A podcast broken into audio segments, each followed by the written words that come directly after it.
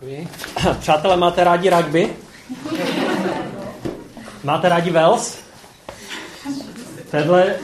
V tomhle čase hraje Wales s Francií ve čtvrtfinále mistrovství světa rugby. Je to sport tvrdých chlapů, syrových chlapů, kteří se nebojí ničeho. A já mám hrozně rád Wales. Wales je malý národ, poloviční než Češi. Ještě menší než Slovensko, Slováci trošku. A Wales je krásná země. Ale proč mám rád Wales je to, že stalo se tam něco velmi neobvyklého na začátku 20. století mezi tvrdými, syrovými, vulgárními muži.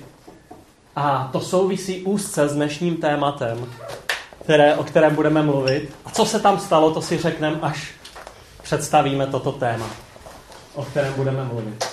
My začínáme dneska novou sérii, která se týká prvního listu Janova a celkově, dá se říct, apoštola Jana, jednoho z nejvýznamnějších mužů křesťanství vůbec a apoštola, který se dožil nejdelšího věku. Pravděpodobně překonal první století, dožil se do 2. století a jako jediný nezemřel mučednickou smrtí, ale byl jenom ve vyhnanství a vrátil se do Efezu, kde dožil. A apoštol Ján je nazývaný apoštolem lásky. Dostal takovou přezdívku, protože velmi často mluví o lásce v evangeliu, ve svých spisech. Ale když se podíváme do evangelia, do toho, kým on byl, tak zjišťujeme, že to tak vůbec nebylo na začátku. Byl to tvrdý syrový rybář, který dělal tvrdou práci. Často v noci nespal. Když Ježíš prochází se svými učedníky a dojdou do jedné vesnice a ta vesnice Ježíše odmítne, tak Jan vyzývá Ježíše, ať ji zničí. Přešlem hromy, blesky a přece tohle si nenecháš líbit. A Ježíš říká, že zatím nic nepochopil a nazývá ho syna hromu.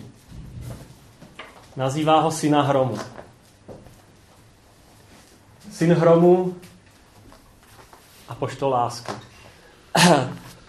To byl věřící člověk, když ho nazval syn hromu. Apoštol Jan přišel se svým bratrem za Ježíšem a prosí ho o chvilku později, aby mu zajistil nejpřednější místo v jeho království, jeho budoucím království. To je láska ke svým spoluapoštolům. A oba obchází ty ostatní, obchází to širší společenství. Něco to svědčí o jeho charakteru, o jeho bezohlednosti vůči lidem, kteří byli s ním. Apoštol Jan říká, že když se ho Ježíš ptá, jestli může pít stejný kalich jako on říká, jasně můžu. A můžu. Ježíš říká, budeš. A to, že pil tento kalich určitým způsobem, tak zajistilo jeho hlubokou proměnu v životě. Proměnu evangeliem, proměnu apoštola lásky. A to se odráží ve všech jeho listech. Když kromě biblických zpráv máme nějaké další zprávy o apoštole Jana, protože jeden z autorů 2. století a byl jeho blízký přítel a učedník Polikarpos, ten se zase věnoval Ireneovi a tito lidé něco napsali o Janovi a převzali to další. A jedna z těch zpráv nám říká, když Jan už byl v Efezu a dožíval svůj život pravděpodobně na přelomu 1. a 2. století, protože jestliže Jan začal chodit s Ježíšem jako mladý učedník od 15. do 20. roku, pravděpodobně mu bylo, když ho Ježíš oslovil poprvé, tak kolem roku 90, kdy vznikají jeho zásadní spisy, jako je 1. list Janův, 2. list Janův, 3. list Janův, trochu dřív evangelium, tak mu mohlo být možná 80, kolem přelomu 1. století možná 90. Tak Ten záznam říká, že ho nosili, že už nemohl chodit, že ho nosili do těch shromáždění v Malé Asii, v dnešním Turecku. A Jan velice často říkal, děti moje, hlavně se navzájem milujte. Tak už z toho byli rozpačití, protože od posledního žijícího apoštola čekali něco víc. Už to byl senilní člověk, už byl určitým způsobem chromý, ale nebyl nemohoucí, mohl mluvit. Tak se ho jednou zeptali, aspoň tak nám to popisují ti lidé, kteří Jana zažili, proč říká pořád to samé. A ta odpověď zněla, která je zapsaná, protože kdybyste zůstali jen u toho, budete dělat to nejdůležitější. Protože kdybyste zůstali jen u toho, budete dělat to nejdůležitější. Takže tolik jako k Janovi, k autorovi tohodle listu. A můžeme se podívat na některé jeho myšlenky. První list Janův, 4. kapitola. Apoštol Jan se věnuje ve svých listech tématu jistoty, lásky a jistoty a z toho plynoucí radosti.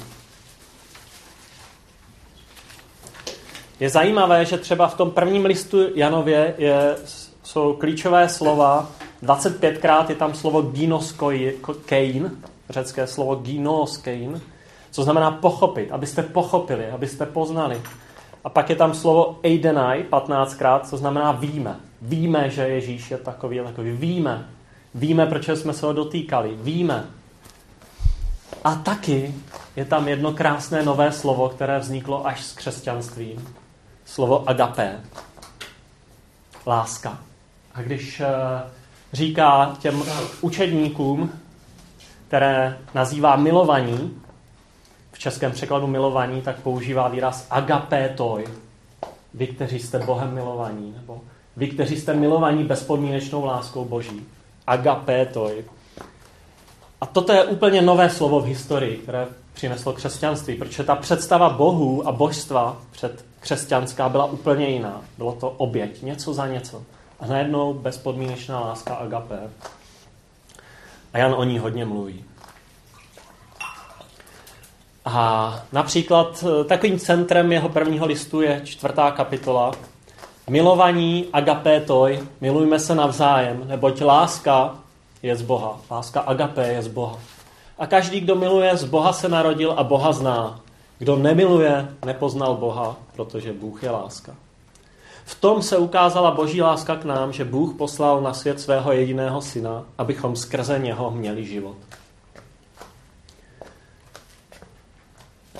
V tom je láska, ne, že my jsme si zamilovali Boha, ale že on si zamiloval nás a poslal svého syna jako oběť smíření za naše hříchy. Milovaní, jestliže Bůh nás tak miloval, i my se máme navzájem milovat. Krátký úryvek. Kolikrát je tam slovo milovat?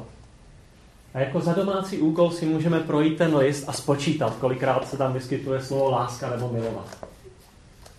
Já vám to neřeknu. A než se dostaneme ještě víc k první kapitole prvního listu Janova, kterou si pak krátce projdeme, chtěl bych říct něco k historickému kontextu doby, v jaké Jan žil a na co naráží i v prvním listu Janově. Koncem 1. století se křesťanské společenství potýkali s hnutím, které dostalo v historii název gnosticismus. A Jan velice často ukazuje ve svém listu, nebo naráží na některé myšlenky gnostiků. Například říká velmi jasně, víme, že Ježíš přišel v těle. Kdo vyznává, že Ježíš přišel v těle, tak něco. Kdo nevyznává, tak něco. A Jan velice často říká, kdo skutečně Boha zná, kdo má Boží světlo v sobě, bude se to nějak projevovat, bude to způsobovat proměnu. Bude to způsobovat lásku v jeho životě, bude to způsobovat určitý styl života, který se nějak vykazuje určitými morálními principy. A zase je to v narážce na někoho, kdo takto nežil. Gnosticismus celkově pronikal do těch křesťanských obcí v 1. století a jednotliví autoři Bible se s ním vypořádávali. Gnosticismus by se dal shrnout asi takto.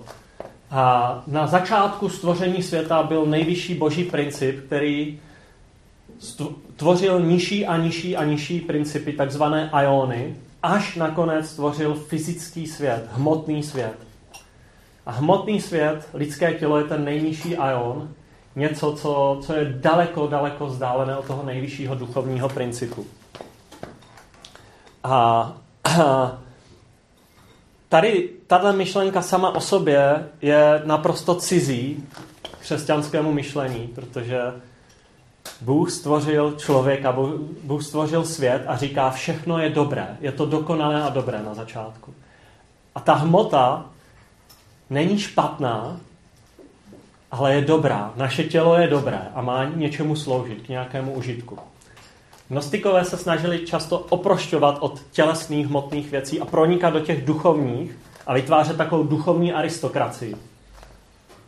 My máme něco víc, my jsme poznali něco víc, co vy, prostí křesťané, neznáte ještě.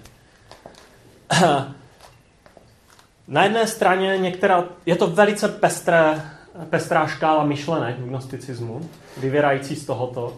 Na jedné straně se projevovala asketismem na jednom pólu a na druhém pólu nemorálním životem, protože tělo samo o sobě je nic. A my žijeme duchovně a proto nemusíme hledět na to, jak žije tělo. Čili promiskuitní život mi nevadí. Protože to je to neduchovní. A to je úplně cizí křesťanskému způsobu myšlení, kde tělo je chrám Božího ducha a to, jak žijeme, má vliv na naši mentalitu, na naši psychickou pohodu, na cokoliv v našem těle. Nejde to oddělit, jsme jedno. Takže dalo by se říct, že gnostikové, a na to naráží apoštol Jan, by se dali charakterizovat zjednodušeně nesvatostí. V tom smyslu neusilujeme o nějakou čistotu života, ale o nějaké duchovní poznání. Gnóze samo o sobě je poznání. Klíčové je poznání, není klíčové až tak, jak žijeme. Dál neláska v tom smyslu duchovní nadřazenosti. My jsme ta duchovní aristokracie, ta duchovní třída osvícení. Kdežto ten křesťanský model je, že jeden si slouží druhému. Každý máme nějaký dar. A jsou autority, ale ty slouží druhým, měli by sloužit druhým.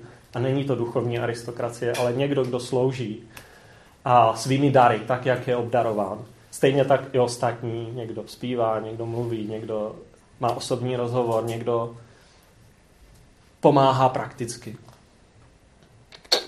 A proto, když Jan říká, Bůh je světlo a každý, kdo ho poznal, žije ve světle a musí se to odrážet, musí žít jak on, tak naráží na některé věci z gnostického učení.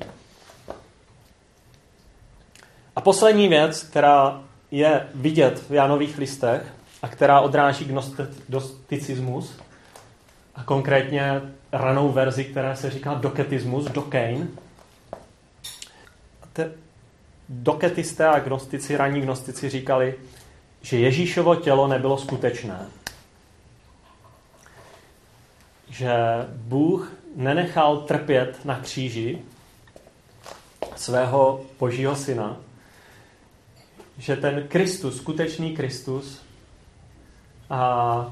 jako sice stoupil, ale pak odešel a už tam nebyl při ukřižování. Je to trochu komplikované. Znovu je tam oddělení Krista od toho těla. A vlastně to učení vedlo k tomu, že Ježíš nezakusil tu fyzickou bolest. Protože Bůh by nenechal svého milovaného syna nikdy fyzicky trpět. Takhle moc. Že nezakusil tu fyzickou bolest. A proto Jan často mluví i o tom, že Ježíš byl v těle a bylo to skutečné utrpení. A my jsme se toho dotýkali, my jsme tam byli. Já jsem tam byl, já jsem to viděl. To jsou slova Jana na různých místech, v jeho listech. Jinak řečeno, Ježíš Kristus je od počátku jedna a táž osoba, věčné slovo, věčný Bůh, který prošel jak křtem, tak smrtí a byl přítomný, jeho duchovní život byl spojený s jeho tělem. Tak to je jenom pár myšlenek z toho historického pozadí, aby jsme tomu porozuměli, takže už se tím nebudu zdržovat v dalších setkáních, ale k tomu listu celému, k tomu celku, k těm 4 setkáním, které budeme mít na toto téma lásky a jistoty a radosti, jsem chtěl to zmínit. Když budete číst ten list, určitě budete narážet na tyto některé věci. Jinak řečeno, ten historický kontext a ty tlaky by se daly shrnout do dvou myšlenek. Jako vláda poznání té gnoze a nečistota hmoty, nečistota těla.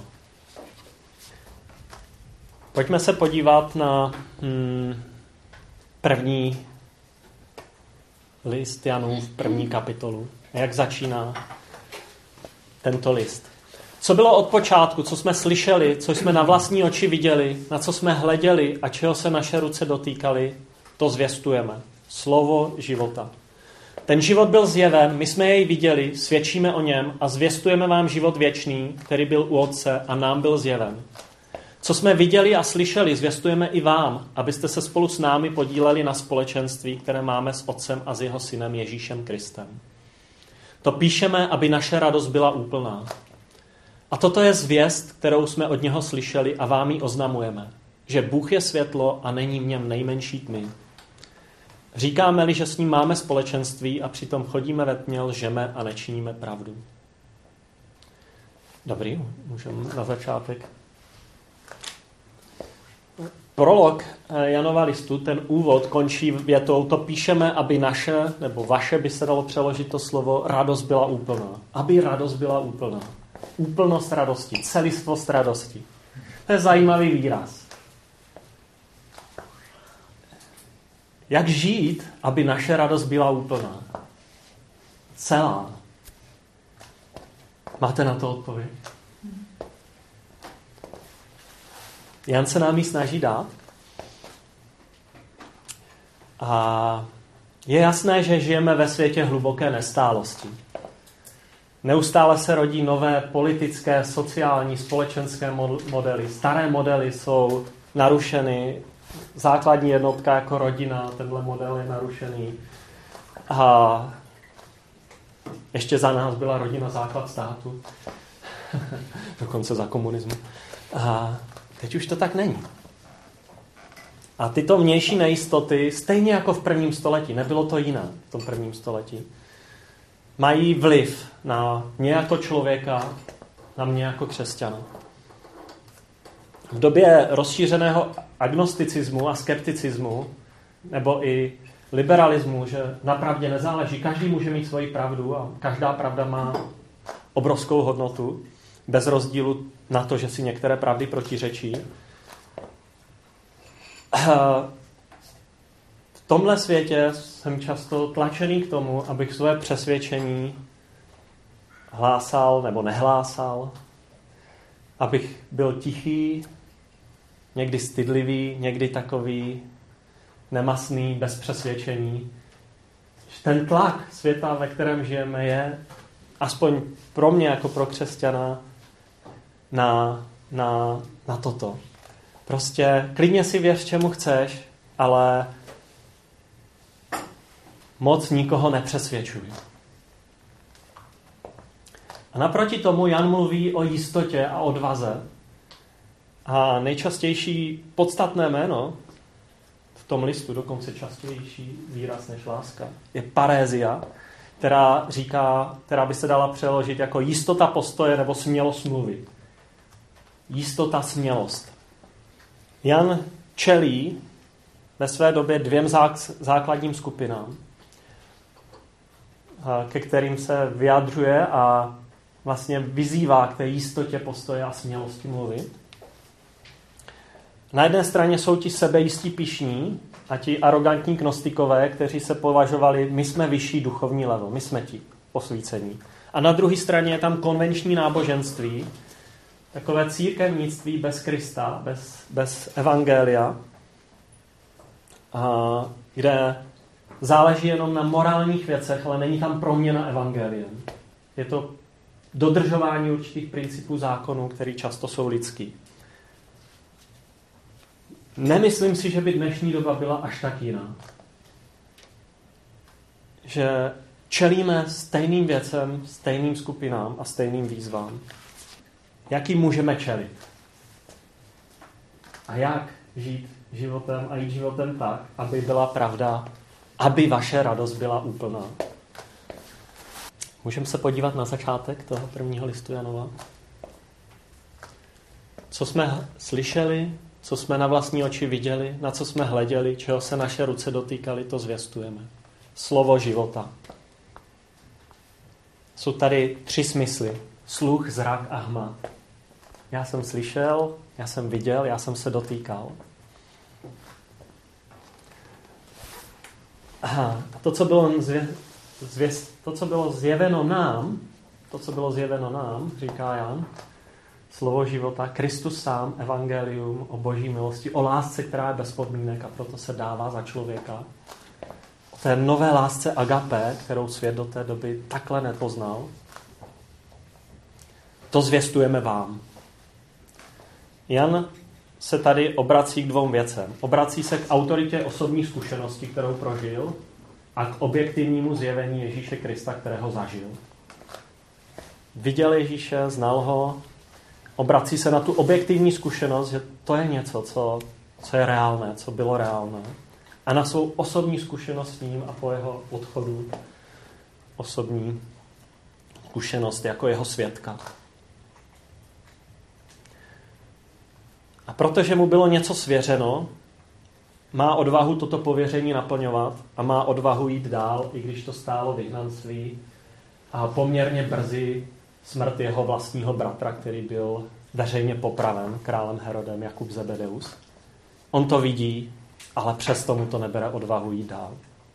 Protože to objektivní zjevení a ta osobní zkušenost pro něho bylo mnohem víc než otázka smrti a života. A z těchto dvou věcí, na těchto věcích on může postavit svůj život. Objektivní realita, osobní zkušenost. Ale jeho cílem není zvěstování, to, že předává to, co zažil dál, ale jeho cílem je radost. A společenství. Zvěstování máme krásné řecké slovo angelo, od toho anděl. Angelo, pak společenství. Ten život byl zjeven, my jsme jej viděli, svědčíme o něm, zvěstujeme vám život věčný, který byl Otce, nám byl zjeven. Proč? Abyste se spolu s námi podíleli na společenství, které máme s Otcem a jeho synem Ježíšem Kristem. A tady Jan používá další krásné slovo koinonia, společenství koinonia, výraz takové propojenosti, provázanosti, abyste se spolu s námi podíleli na tom společenství, které máme s Bohem, abyste v tom byli s námi a spolu s dalšími. A to slovo vyjadřuje provázanost, propojenost, takovou vztahovou jemnost, takové nitky, jakoby pavoučí síť, skrze společenství chara, radost. Další řecké slovo chara, radost, úplná radost. Takže Janovým okamžitým cílem, dá se říct, je společenství, aby lidé zakoušeli toto společenství s Bohem a spolu navzájem, a trvalým cílem radost. Skrze toto společenství, skrze zvěstování společenství radost. To píšeme, aby radost nás, vás byla úplná. A podstatou apoštolské zvěsti bylo určitě zjevení Ježíše, zjevení toho věčného slova života, ale záměrem apoštolské zvěsti bylo společenství a plnost radosti. A pak Jan se dostává k tomu, co tu radost a co společenství ničí. A to jsou ty verše další. A toto je zvěst, kterou jsme od něho slyšeli a vám ji oznamujeme, že Bůh je světlo a není v něm nejmenší tmy. Říkáme-li, že s ním máme společenství, koinonia, a přitom chodíme ve tmě, lžeme a nečiníme pravdu. Všem dál, Pepo?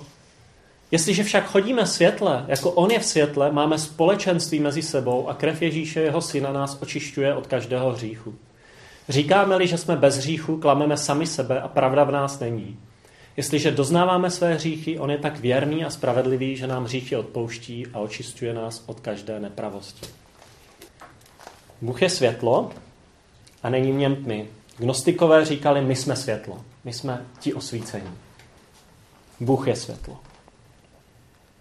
Jan se třikrát dotýká po radosti ve verších 6, 8, 10 v té první kapitole něčeho, co se překládá jako hřích a říká, jestliže nechodíme ve světle, tak klameme. Klameme druhé, lžeme proti pravdě a klameme druhé. Pak říkáme-li, že jsme bez hříchu, klameme sami sebe a pravda v nás není, klameme sami sebe. A ještě jeden verš, Pepo, jestli tam je. Říkáme-li, že jsme nezřešili, děláme z něho lháře a jeho slovo v nás není. Čili děláme z Boha lháře. Říkáme, vždycky začíná, říkáme-li, že jsme bez hříchu, lžeme proti pravdě, klameme druhé. Oklamáváme sami sebe a oklamáváme Boha. To je hrozně zajímavé, protože on mluví o radosti a společenství a pak přechází a mluví o hříchu, který používá se v řečtině dvě slova. S tím slovo hřích hamartia a adikia. Jedno to slovo vyjadřuje minout se cíle, druhé slovo překročení nějakých božích principů, které jsou dobré pro člověka. A on říká, jestliže si myslíme, a to byl problém těch gnostiků. My jsme čistí, my jsme ve světle, my jsme objevili něco víc. A přitom neměli problém žít nemorálně. Tak on říká, je to lež, klameme. Klameme tu koinonia, ty druhé. Klameme sami sebe, oklamáváme sami sebe, ale oklamáváme i Boha. A pak dodává, jestliže však doznáváme svoje hříchy, jestliže jsme otevření a řekneme, jo, to jsem neudělal dobře, já skutečně nejsem dokonalý. Potom můžeme zakusit něco, čemu se říká evangelium. Co je milost. A proměna skrze milost. Přiznání svých vlastních chyb je strašně osvobozující. Přiznání svojí nedokonalosti je osvobozující. A Jan nám to tady jasně říká zase ve srovnání s tou skupinou, které on čelí. Znovu, kdybych měl říct něco té skupině, které on čelí, tak jejich takové myšlenky byly, neexistuje hřích a hřích neníčí společenství s Bohem, protože Bůh je někde úplně mimo tohle tělo. Bůh je někde úplně vzdálený, tam nahoře. Takže to, jak žijeme, neníčí to společenství s Bohem. A pak někteří došli k tomu, že neexistuje nic, jako je nějaký morální, nemorální princip, je to úplně jedno, protože Bůh je někde tam. Jan říká, takhle to není. Špatné učení je vždycky spojeno se špatnou morálkou. To tak prostě je. A kdežto odpuštění a očištění způsobuje novou svobodu a odpuštění a očištění způsobuje novou radost. Čili nevím, jaký máte vyzkušenosti, ale vždycky, když já jsem si přiznal, že něco není v pořádku v mém životě, nějaký postoj, nebo jsem to vyznal druhým, řekl druhému člověku, omluvil se, tak to přinášelo úlevu, osvobození. Ale když člověk zůstává v tom, říkáme-li, že jsme všechno je v pořádku, všechno je super v mém životě, tak vlastně člověk něco zakrývá. Pokud teda není něco v pořádku. Takže Jan nás tady vyzývá velice pěkně, obnovte svou radost. Obnovte svou radost. Jestliže doznáváme své hříchy, on je tak věrný a spravedlivý, že nás očišťuje. Bůh je světlo, on nás očišťuje, odpouští. A vlastně ten jeho apel je i na to, nedělejme z Boha lháře. On stejně všechno ví.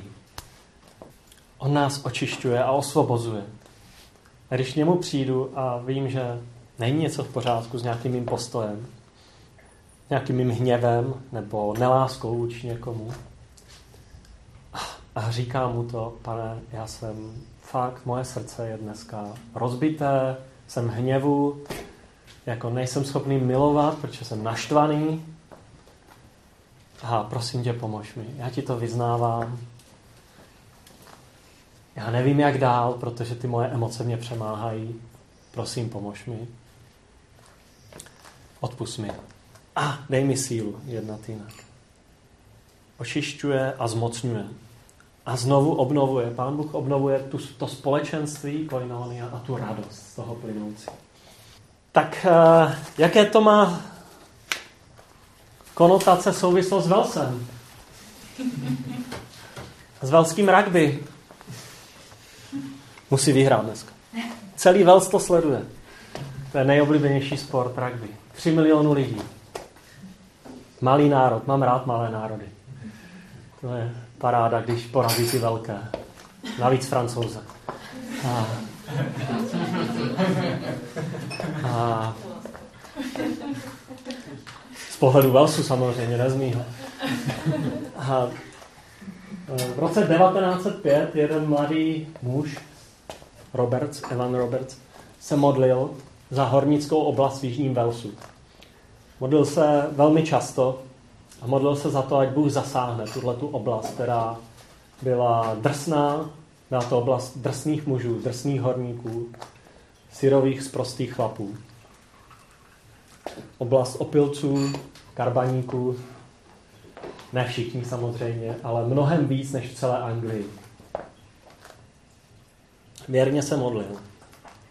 A začalo něco, o čem se pak v historii mluví jako o velském probuzení. Něco, co překvapilo celý svět, co překvapilo Anglii. A postupně na nějakém malém shromáždění, nejdřív 20 mužů, nejenom mužů asi, ale nejdřív se to začalo dotýkat, to slovo, které měl Evan Roberts, mužů. Někteří z těch horníků si začali uvědomovat, že jejich život není v pořádku. A šli za Bohem a poprosili ho o odpuštění a poprosili Pána Ježíše, aby změnil jejich život, aby vstoupil do jejich života. Tito muži, nejdřív zhruba 20, se začali scházet po směně na modlitby. Jiní nemohli po směně, se začali scházet ráno před směnou v noci. Takže dost často bylo ve 4 ráno, než sjížděli dolů nebo scházeli dolů do dolů, světlo prče se modlili se ti nadřízení z té směny, s těmi na směně. Modlili se za další kolegy, za to, aby to světlo, které proniklo do jejich srdce, se mohlo stát součástí i života dalších kolegů. Mělo to velké následky do jejich rodin, protože dotklo se to jejich manželek, protože najednou oni byli mnohem jemnější. Začali se chovat jemně, laskavě, začali těm ženám říkat o svých hříších, o tom, co udělali špatně a že fakt ten styl života nebyl dobrý a prosili je za odpuštění. A skrze skupinku 20 lidí se začaly nabalovat další a další skupinky, další muži a pak ženy a celé rodiny se začaly modlit spolu a prosili za celý Wales. A když to byly tisíce lidí, začali prosit za celou Anglii a Evropu. Velské probuzení mělo takový dopad, že byla zasažena celá Anglie a skrze Anglii i Amerika a další země. Kde to začalo? V čem to začalo? Začalo to tím, že tihle prostí syroví muži byli tak intelektuálně nadaní, tak schopní všechno vysvětlit, že oslovili církevní hodnostáře, oslovili politiky, oslovili ty největší intelektuály Anglie. Čím byli dotčeni ti lidé? Byli dotčeni jejich proměnou. To, že se změnili. Že ze syrových, sprostých mužů byli muži lásky, kteří milovali tak, že to mělo dopad nejenom na jejich rodiny, ale na zvířata a na to prostředí, ve kterém žili. Začala se zkulturňovat ty doly a celé věci. Mělo to dopad na sociální věci. Mělo to dopad na zvířata. A to takový, že zvířata nevěděli, co mají dělat.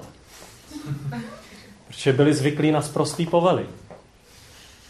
Oni je museli naučit novým povelům, aby mohli fungovat v těch dolech. Koně. Najednou oni už tak přestali mluvit a museli je učit novým způsobům, jak reagovat na ně. A zjemnil se jejich vztah i k tomu dalšímu stvoření, jako jsou zvířata a další. Velské probuzení mělo obrovský dopad.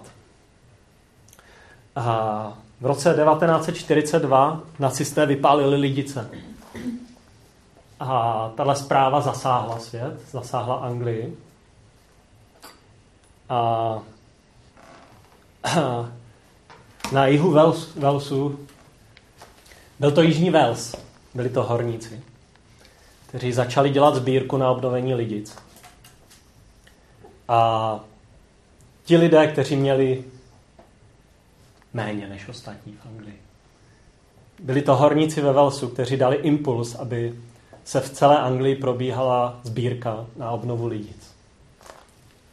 Byly to první peníze, které šly a pak další Anglie se zapojila na to, aby byly znovu postaveny Lidice.